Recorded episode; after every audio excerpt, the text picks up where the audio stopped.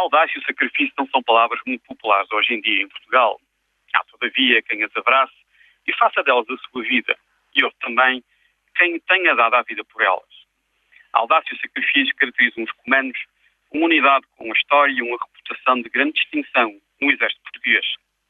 O país não tem agora grande apetência para pensar nos seus soldados. Imagino que tenha ainda menos vontade para relembrar e celebrar os seus guerreiros. Os comandos fizeram 50 anos e, mais uma vez, um pequeno grupo de homens receberá a mítica boina vermelha. O país deve-lhes muito. Obrigado por tudo e parabéns.